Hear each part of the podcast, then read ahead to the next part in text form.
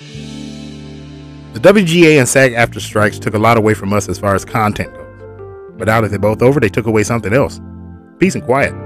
Now that they're both over, lots of trailers and lots of rumors. It's kind of marvelous, isn't it? From the Vault 319 recording room, this is the Tweequel Podcast.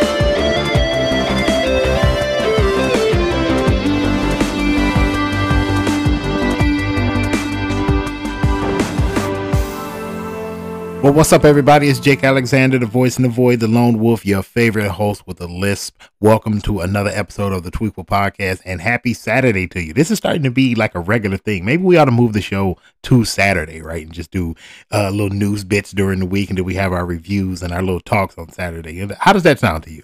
I mean, to me, it actually sounds really good, and you know, it may actually come to fruition. It might work out uh, with scheduling and everything going on now, especially with us uh, trying to get on YouTube more often. Maybe that will be the thing, right? We do little things here and there during the week, and then we have the podcast uh, audio and on YouTube on Saturday. That sounds like a good idea. I'll I'll I'll run that by Nikki Rev and see how we do it. But uh, uh, I'm so happy to be behind the mic, back in the vault, uh, talking to you all. Uh, it's been a weird week. Like I said yesterday on the update, it has been just a whole bunch of things going on that I had just so many other things to do. My job moved from one place to another. I was in the middle of that, and like I said, the vault is going through a remodel. So, I, so not only will you hear me and you see me, but it actually looks decent, right? I'm trying to get some decent lighting in here and some paint on the wall, make it look nice for you when we are on YouTube. But um, besides that, it's it's just been a weird week overall. It's just a whole lot of things going on. But I am very happy to say that things are coming along, things are moving forward.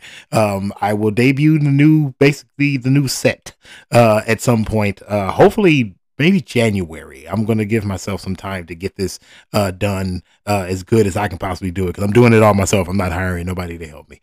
so uh, hopefully it will be done by January, and then you'll see me on YouTube pretty much at least twice a week, and then that'll be fun. It'll be it'll be nice to actually be on YouTube on a regular basis. Um, but today we are going to talk about Loki, that last episode and the series, and we're going to talk about the Marvels. And uh, in the last call, obviously we're going to have our weekend watch list, but I'm also going to touch on a film that's on Hulu that I had recommended before, but I really believe that more people need need to watch it now. It's it's it's it's uniquely it's uniquely creepy honestly seriously and uh, we're going to talk about that later on but for right now let's jump right into the news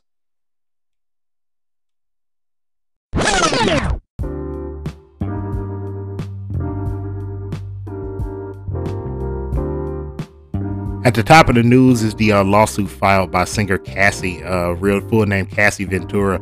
She has filed a lawsuit against Sean Diddy Combs and accusing him of rape and abuse. It is a man, just to read the uh, lawsuit itself, the actual paperwork, it comes with a trigger warning on the first of it, which is something on the front of it, which is something I have never seen. The complaint itself, as filed as as it as it is filed and reported by CNN and so many other outlets, it says that uh, Combs is accused of luring Miss Ventura into an ostentatious, fast paced, and drug fueled lifestyle and into a romantic relationship that includes abuse and rape at different points over over a 10 year span. Um, I, it honestly, behind behind every uh, story we've ever heard about Cassie, most of us who follow uh, things that Diddy has done, we've always heard things like this and we've never really had proof. So apparently now we're going to see a lot of these um, uh, stories that we've heard about before come to uh, come to the light. I mean, I mean that era with like R. Kelly and so many other guys in, in music, it, there were always rumors, there were always stories, but I see that a lot of them are being told now, and all of these monsters are going to get be taken down. Now, I don't know if anything that she is saying is uh, true. There is a countersuit from uh, Sean Diddy Combs and his lawyer saying that this is all just an uh, an act of desperation and extortion, and they have evidence of that as well. So let's see how it plays out. There is a lot that's going to come out about it, uh, but you know, like I said, there have always been stories about it, and the same type of stories that were about R. Kelly. We've heard stories like this in the background about Sean Diddy Combs. I mean, I mean, just just me being the old type of uh, conspiracy theorist.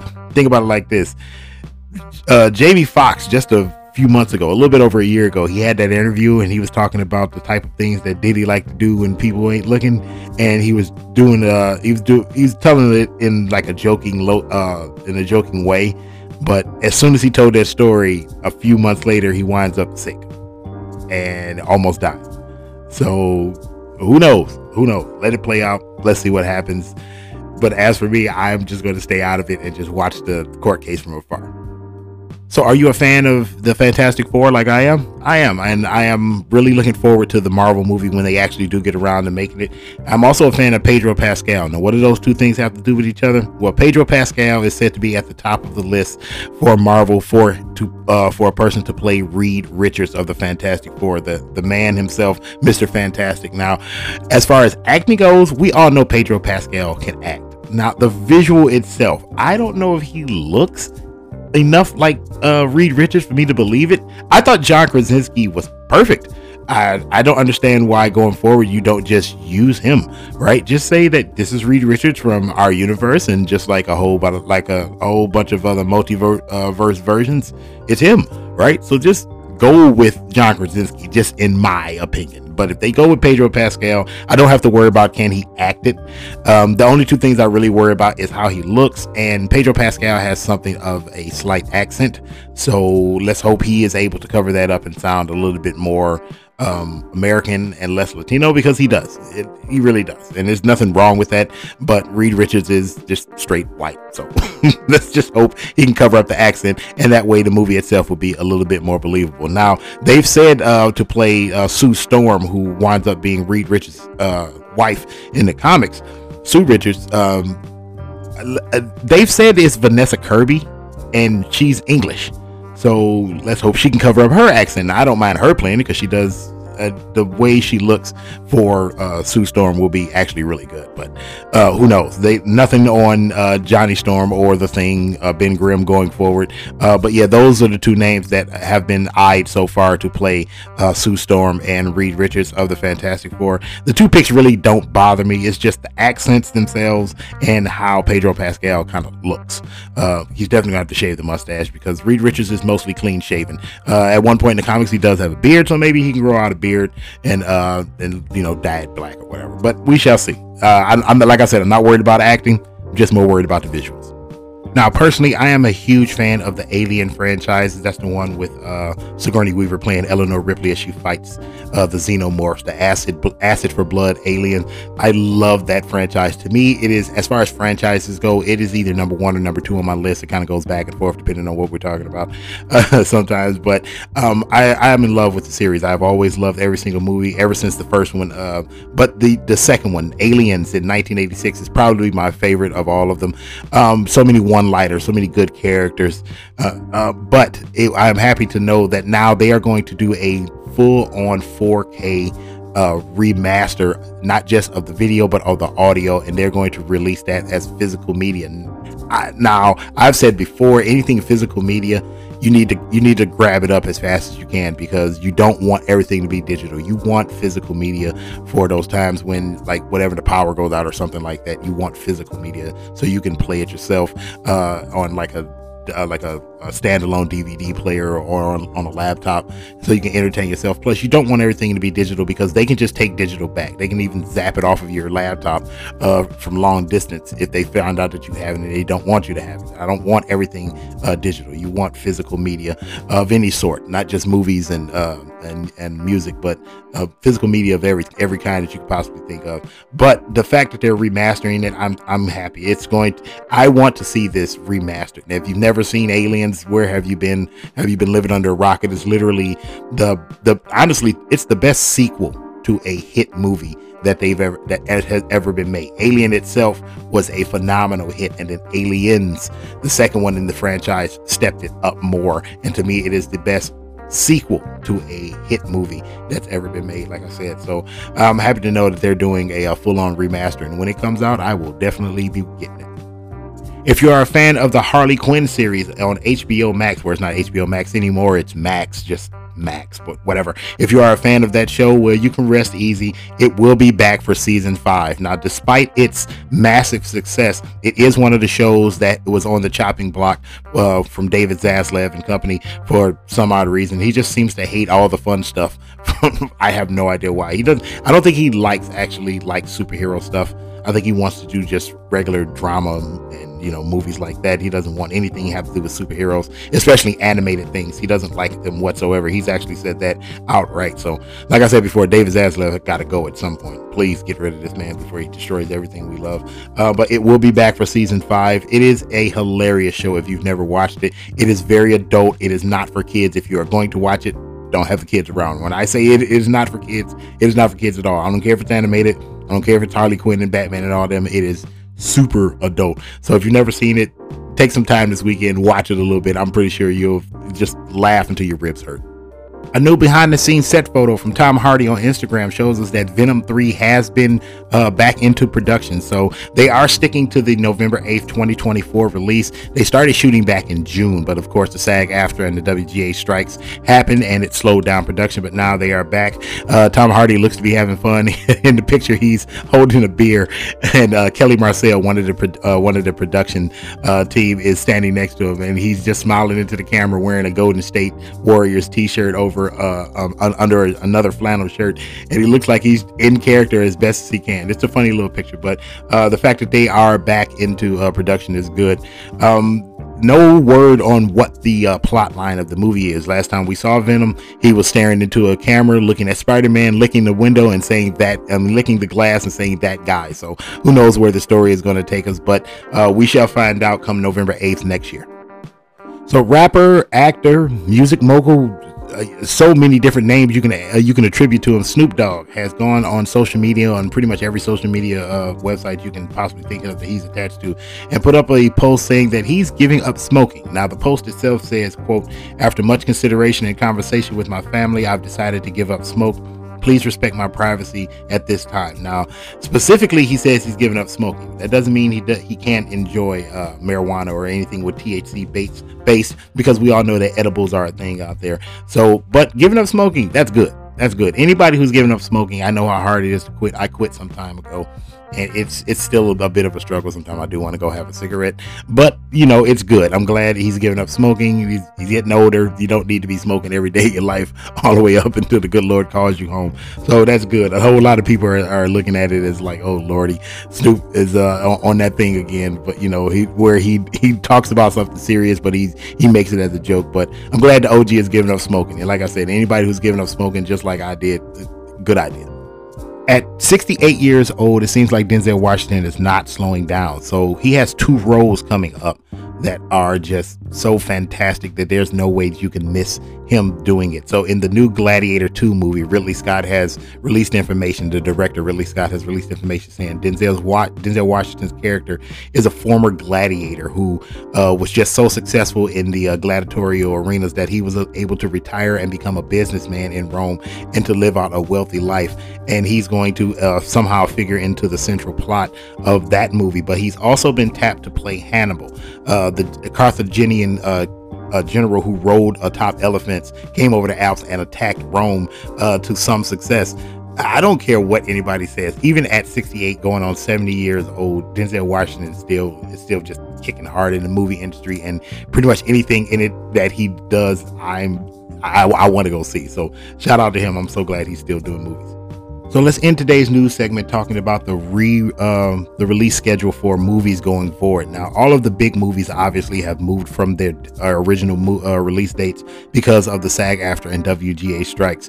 But uh, so many movies have moved not just a few weeks or a few months; they've moved out of 2024 into 2025, and that schedule is immense even at the beginning of the WGA strike, I said there are going to be so many movies because writers are out. They won't be doing rewrites. And then the SAG-AFTRA strike happened. I said, well, actors aren't even going to be able to shoot movies. So there are going to be so many movies that move not just a month or two down the line. I'm talking about years down the line. That list is so extensive. It is insane.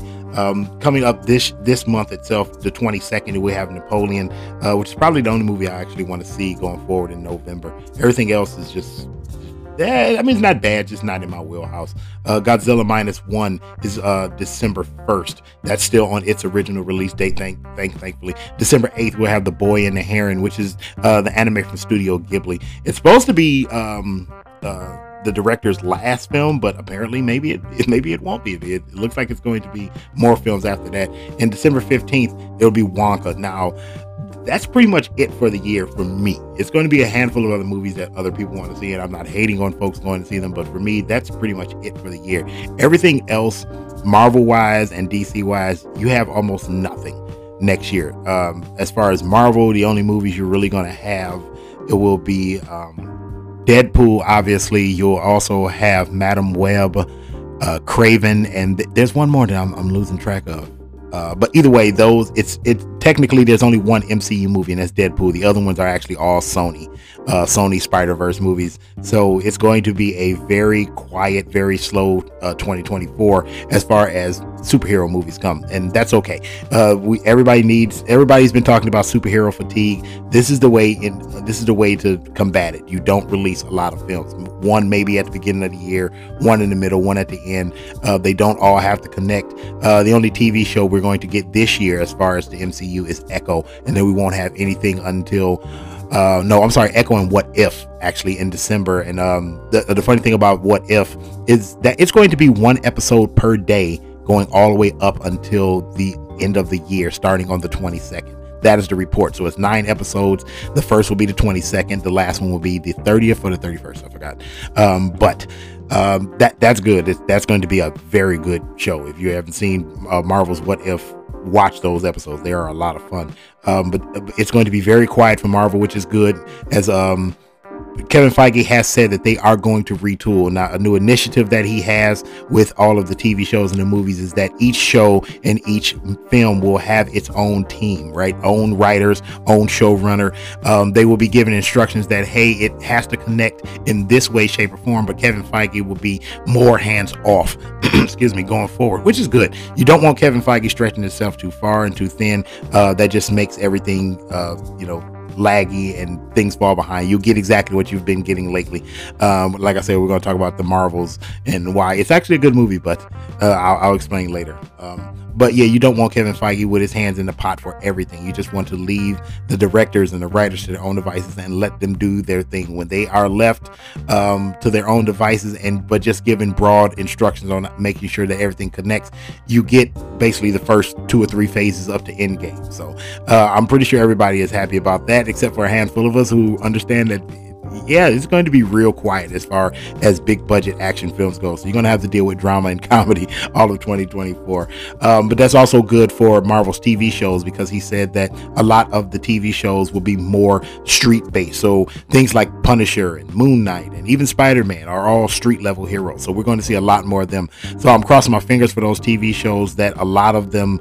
Um, a lot of the Netflix series, most of those people will be back. We know that most of them have been rehired and have been rumored to come back, um, but there's no word outside of the Punisher and Daredevil uh, if any of the other actors will come back to their roles. And like I said before, and I've said many times, Netflix, the Netflix Marvel shows, that whole uh, universe that they built, all of those people, every last one of them need to come back, except for Finn Jones playing uh, uh, uh playing Iron Fist. I don't want him coming back. You can just get rid of him and get somebody else. He's literally the only person out of all of them I don't want. Uh, but that's all the news for now. Don't forget to check Instagram for all of the other news that we don't talk about here. And, and believe believe me, it is daily news that I post up on there.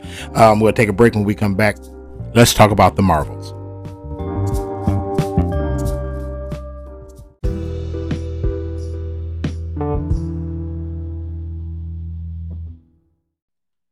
Brie Larson, Teyonah Paris, Iman Vellani, and Zawe Ashton. Give them the lion's share of credit for the Marvels. Truly, as bare bones as that script was, these four ladies still managed to deliver performances that anchored that film and presented it in a much better light than even I was expecting. It's amazing how much fun the Marvels was. It's amazing considering just how many questions the film left me with once the credits started rolling and it's further amazing just how few answers I got. But still, the movie was fun. Credit that, in my opinion, to the chemistry of the lead trio and the coolly genocidal villain Dar-Benn. See, the last few MCU films and TV shows have missed out on the fun factor in lieu of driving the overarching narrative forward. But here, director Nia DaCosta figures out a way to do both.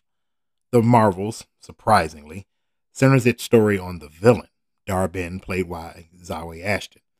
Her relentless pursuit of saving the Kree homeworld Hala has led her to chase down a pair of quantum bands. With those, she'll be able to steal resources from the former Kree colonies liberated by Captain Marvel, thus saving her planet and getting a measure of revenge against the people that initiated Hala's downfall. And credit Miss Ashton for playing Dar-Benn in a way that makes you believe in the villain's actions. She's not evil to begin with. She's a victim of circumstance, much like Zod was in Man of Steel. With very few options, she decides to do the one thing that more than likely, had there been another way, she would not have done. But she decided to turn to doing things in order to save her planet, to save her people. It's her job. The film actually begins with Dar-Benn finding one of those quantum bands and the other being the bangle that Ms. Marvel has in her possession passed down to Kamala by her grandmother. In classic what if storytelling, Kamala Khan, Carol Danvers, and Monica Rambeau, who is now working on the SHIELD space station Saber along with Nick Fury, they become cosmically interlinked as their powers begin swapping with each other as they use them. A couple of failed missions and a very clever training montage later, all three ladies are ready to take on the replacement for Ronan the Accuser. They get the upper hand temporarily, and predictably, Dar-Benn is able to capture Kamala and force them to give her the second quantum band. With it in hand, she attempts to steal Earth's sun to replace Hala's. But she's unable to control the power with both bands, and she disintegrates herself. With her gone, our heroes close the last space time rift but at the cost of Monica being trapped in a different universe on the other side of it. Carol goes off to Hala, and uses her immense power to reignite the Kree sun. And in a mid credit scene, Monica awakes in the infirmary. Now, that infirmary belongs to the X Men, and her doctor is none other than the Blue Mutant Beast, who is voiced by Kelsey Grammer. We also see Maria Rambeau, played by Lashana Lynch. She's returned, but in this universe, she is not Monica's mother. She is binary the cosmic hero with the power of stars. Now, like I said, the film piles in all the fun it can get in its MCU record short 1 hour 45 minutes. It's time well spent, too, as the narrative is easy to follow and does the job of telling the standalone story and pushing the multiverse saga arc along. But there's drawback to that timing, too. With so little of a runtime, character development is stunted, with Dar-Benn drawing the shortest straw of them all to me, if you would have added on 15 minutes and fleshed out her backstory and gave her true motivation outside of revenge, well, she becomes a bit more complete. Considering that the comic versions of Dar-Benn is only in two, maybe three issues total, we kind of needed that. Even if it was just for us to have more disdain or contempt for the character. We also miss out on the development of Monica Rambeau. To be one third of the Heroes 3, the only characteristic that she's attached to is a deep hurt that she has over Carol being absent for so long in her life, like a child missing her second parent after a divorce. Perhaps down the line we'll get more. The narrative, too, took a hit, unfortunately. Although enjoyable, there's more than a few questions that are left unanswered. Like what happened to Aladna, where Dar-Benn was stealing their water? Once you see the film, you'll see what I mean. Even with its shortcomings, The Marvel is still a vibrant and pithy MCU film. To its discredit, most folks won't even see it. Superhero fatigue has set in, and a lot of moviegoers just don't want to see female leads in films or superhero films as much anymore. It's a shame. They're going to miss a fun space ride. The Marvels is playing in theaters as we speak. I'm going to take a break, and when we return, we will talk about the gloriousness of Loki. I don't think it's any secret how much I loved the Loki series. Season one was a triumph, and season two is just perfection. And I don't say that lightly. If you want comic book references, Loki has it. Easter eggs from shows and movies with similar themes, you got it. Spectacular writing, yep, present. Glorious action, yeah, that's here too, and not just from Tom Hiddleston either. Marvel deserves all the praise for Loki, especially the writers, actors, cinema, cinematographers, special effects artists, the whole crew. My only problem with Loki is that it ended, and we have most likely seen the last of Hiddleston as Loki and the rest of the TVA crew. Episode 6 saw Loki controlling his time slipping and constantly going back in time to stop the temporal loom from exploding. He even goes the length of slipping back centuries to learn every ounce of science he could to build the device that would save the loom. Unable to control an infinitely expanding multiverse, Loki takes the extraordinary step of going back to stop Sylvie from killing He Who Remains and saving the sacred timeline. In some of the best dialogue the MCU has had thus far, we find out that we're another proverbial Ouroboros loop, and Loki re- rewinds to stop Sylvie over and over and over, but to no avail. We also learn that the loom exploding is a failsafe, so he who remains truly does remain on the throne at the end of time. But we are treated to a beautifully taut sequence of events where Loki refuses to be a pawn any longer. He uses his magic to destroy the loom then ventures out into the temporal radiation to grab at the dying branches and revive them, holding all time literally in his hands. Loki ascends to the throne that has eluded him for so long as the new god of stories and revives every branch of time free to carry on unabated as branches of the Norse world tree Yggdrasil. Now, the TVA does continue on. They have a new mission hunt down variants of He Who Remains. Now, as far as Easter eggs go, everything in the Loki series is a lead up to Secret Wars, the MCU film and the comic book storyline from 2015. Now, if you want my honest opinion, I can't sit here and give you Easter eggs out of the show. Honestly, I I implore you read the comic book story and watch Loki season 1 and 2 and you will understand why I love the series so much.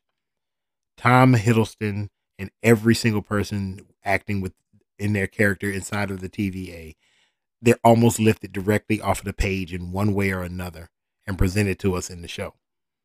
It's beautifully written, beautifully acted. The special effects are top notch. Everything great about the MCU is in the Loki series. And everything bad about it is in the Loki series as well. The one thing, truly, truly, the one thing that bothers me so much about the Loki series is that it opened the doors to so many other things that I know will never come to fruition. And that's kind of sad. With so much going on with the MCU, things not turning out the way they should, so much backlash against uh, movies and TV shows because of superhero fatigue, whether it's real or not there are still stories that can be told that I know from being a comic book nerd myself that so many people will just love to see, love to know about. But unfortunately, I believe that Marvel has done itself a disservice and gone too long without trying to right the ship. Now, like I said in the news, there is a new plan in, in play, and I believe that it will right the ship, so to speak, and people will become fans of the MCU again. But only time will tell, and we can wait and see. For now, read the comic book stories, read the Secret Wars from, uh, storyline from 2015, and also read Loki, Agent of Asgard, which is a tie in series that started right after that storyline ended. Now, the Loki Agent of Asgard series is 17, 18 issues, something like that. And the Secret War series is a bit shorter. If I'm not mistaken, it was 12. I can't remember. But I promise you, read them. You will love to read them. And if you, after you read them, if you go back and watch the Loki series, you will appreciate it a hell of a lot more than you probably already do. I'm going to take a break. When we come back, be time for the last call.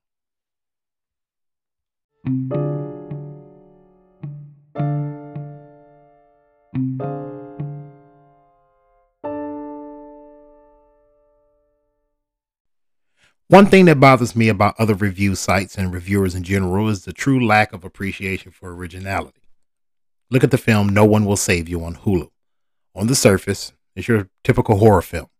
But once you dig into it, you realize that it's much more. Kaitlyn Dever stars as Brynn, a young woman seemingly exiled to a lonely existence in her own community. There are more than a few hints that all is not right with Brynn and it's not until the end of the film that we found out why.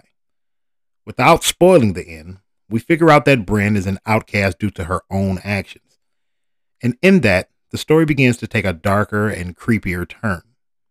In her solitude, Brynn must battle an alien invasion to save her town, her home, and herself.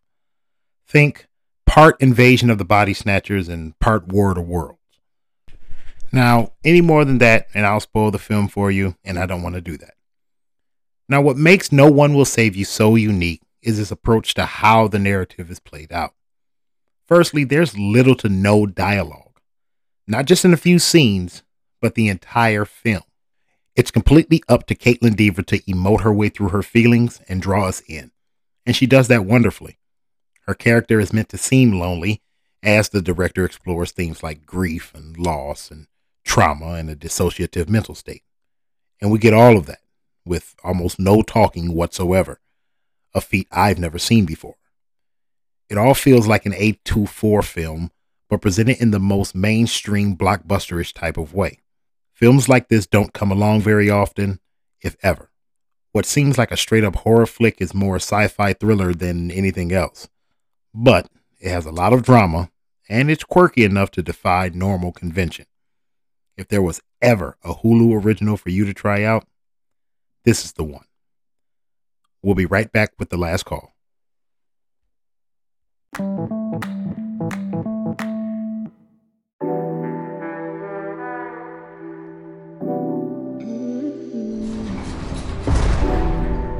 So that's it, and that's all. It's time for the last call. I want to thank each and every single one of you for tuning in this week. I say it all the time. I don't care if it's one, five, ten, a hundred, or a thousand of you. I truly appreciate every single one of you that decide to tune in to this pokey little podcast. Again, I apologize for not being here on Friday and uh, you joining me on Saturday. And I truly appreciate you sticking around for that. Hey, it's time for our weekend watch list. Now, it's going to be kind of long, but there's a reason for that. Next week we won't have a show. Next week is Thanksgiving. I need you to hang out with your family or your friends or whatever. Just take some time to relax and be thankful for all the things we do have. Now, under our film picks, we have A Haunting in Venice. I talked about this when it debuted back in October. It's a fun little murder mystery mixed with a psychological thriller. Great cast. It's over on Hulu. Great movie. You need to watch it. Hunger Games, The Ballad of Songbirds and Snakes. It's in theaters. That debuted this weekend. I'm going to, I might have to go uh, buy the book first uh, and then read it before I go see the film. Uh, our animation pick, I'm going to keep up with Invincible, but don't forget, Scott Pilgrim Takes Off debuts on Netflix. So those are our two animation pick. Our series pick, A Murder at the End of the World, also on Hulu Seems very similar to A Haunting in Venice. It's more of a Gen Z type of story with a tech savvy lead and an amateur murder uh, mystery. Uh, think like Nancy Drew for the younger generation. Sounds pretty good. Um, and as far as our nostalgia binge, pick whatever you want. Me, I am going to watch a whole bunch of different uh, holiday films starting this week, going all the way through the new year. It is what it is. So it's time to go. Don't forget if you're feeling lonely, if you're feeling like you need somebody to talk to, you're never alone. Pick up the phone dial or text 988. There's somebody that is always there to listen and to talk to you. And never forget that you're not alone. So make sure that you take care of yourself over the next week and have some fun. Eat all the food that you can possibly eat and just enjoy yourself. So for my producer, Nikki Rev, we will end this the same way we always do. God bless. I love you and peace. See you soon.